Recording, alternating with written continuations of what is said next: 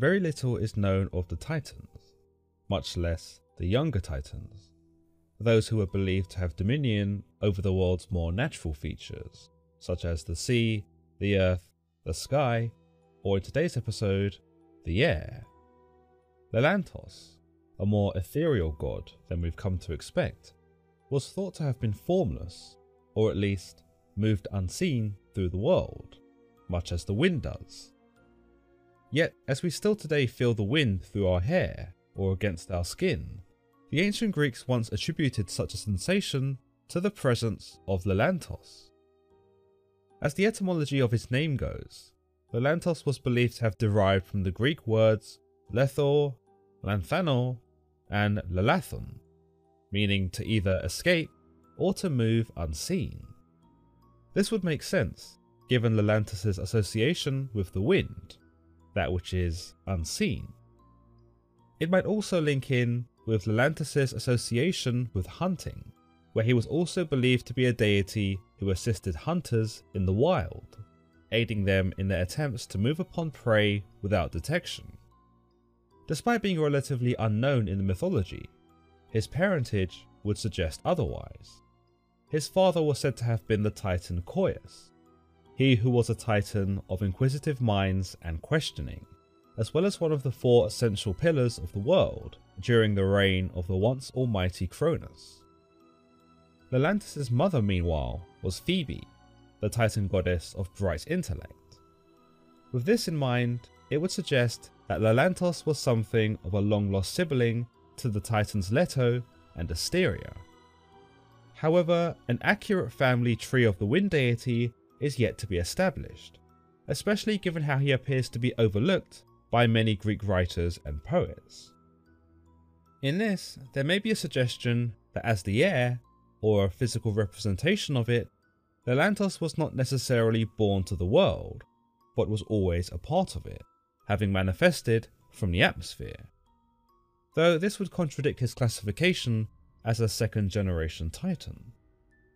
Another interesting idea presents Lelantos as the male counterpart to the Titan Leto, the goddess of motherhood.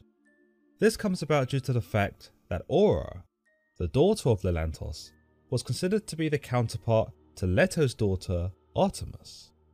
Sources, however, are not concrete on this idea, and no writer makes any real association to such a claim. The closest we get to any writer really exploring Lelantos at all is the epic Greek poet Nonnus, who speaks of the god in his Dionysiaca, though even here, much of the focus is aimed towards his daughter Aura. We are told, There in Phrygia grew Aura, the mountain maiden of Rhindacus, and hunted over the foothills of rocky Dindymon.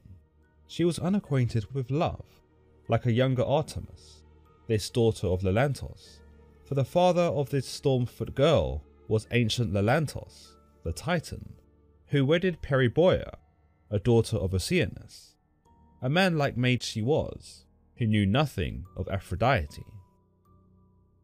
Here we are told of Aura, the daughter of Lelantos, who Nonnus explains was like a younger version of Artemis. It is by a daughter of Oceanus, in Periboea, that Lelantos was believed to have been married to, and it was through her that Aura was conceived. There is an implication here by Nonnus that Aura was by no means a looker. Indeed, he specifies that Aura had the look and build of a man, and that she knew nothing of Aphrodite, or that she was far from beautiful. Whilst not specified here by Nonnus, we also understand that Aura did indeed take after her father, for whilst he was considered to be a god of the winds, she was once considered to be a goddess of the breeze. This is concurrent with other offspring of deities, who would either adopt a portion of their parents' dominion or usurp the entire dominion for themselves. In Aura's case, it would seem she only embraced a portion of her father's power, the breeze to be more specific, and did not appear to possess the ambition to seek more. Lelantos certainly falls into one of the more awkward and shamefully overlooked periods of Greek mythology. As a second generation Titan, he wasn't recognised as a primordial, or any sort of originator, and he didn't serve in any capacity during the Great Titanomachy. Essentially, Lelantos would be one of the many titans who were ultimately overshadowed by the dominion of Zeus. However, you might say that his invisibility during this period is quite fitting to his character, a god who, like the air, goes unseen. Moreover, given that he was believed to be the aid of hunters, or in essence that represented their necessary stealth and vigilance that a hunter would require, him being relatively removed from the narrative would make sense, and may even have been by his own design.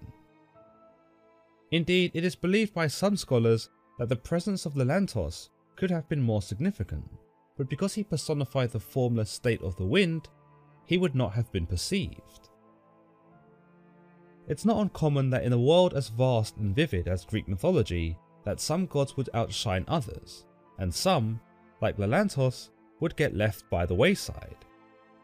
It's an unfortunate truth when we look at any ancient mythology that there may be no retribution for some of these sideline deities, especially with the more interesting ones, such as Lelantos. Indeed, the only surviving account of Lelantos does appear to be from Nonnus's Dionysiaca, but beyond this, we may never know the true meaning behind Lelantos as either a god who aided hunters or a god who controlled the winds.